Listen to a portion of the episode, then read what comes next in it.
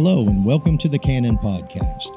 My name is Blaine Ashburn, and it is day eleven of our forty-day journey through the Gospel of Luke.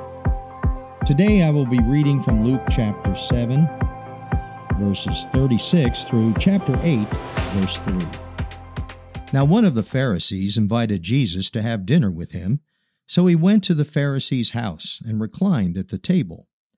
When a woman who had lived a sinful life in that town learned that Jesus was eating at the Pharisee's house, she brought an alabaster jar of perfume, and as she stood behind him at his feet weeping, she began to wet his feet with her tears. Then she wiped them with her hair, kissed them, and poured perfume on them.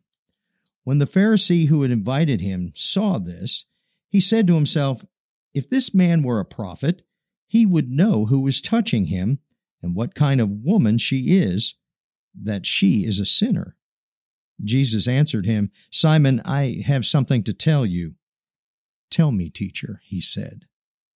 "Two men owed money to a certain moneylender. One owed him five hundred denarii and the other fifty. Neither of them had the money to pay him back, so he canceled the debts of both. Now which of them will love him more?"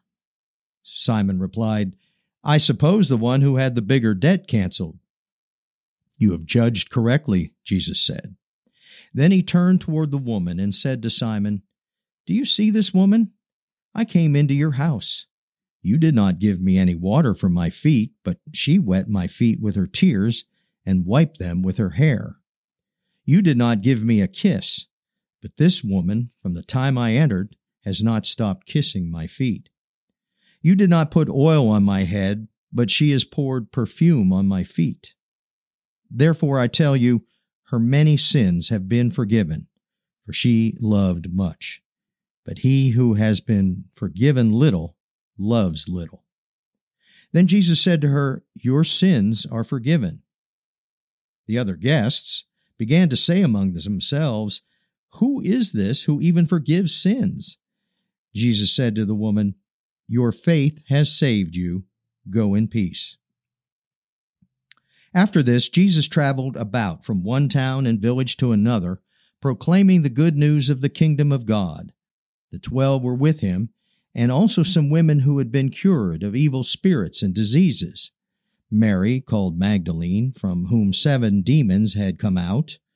Joanna, the wife of Chuza, the manager of Herod, Herod's household. Susanna, and many others. These women were helping to support them out of their own means. This is the word of God for the people of God. Thanks be to God.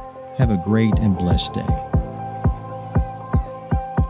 Please join us online or in person this Sunday for worship as we continue our sermon series, On the Road, Traveling with Jesus from Galilee to Jerusalem.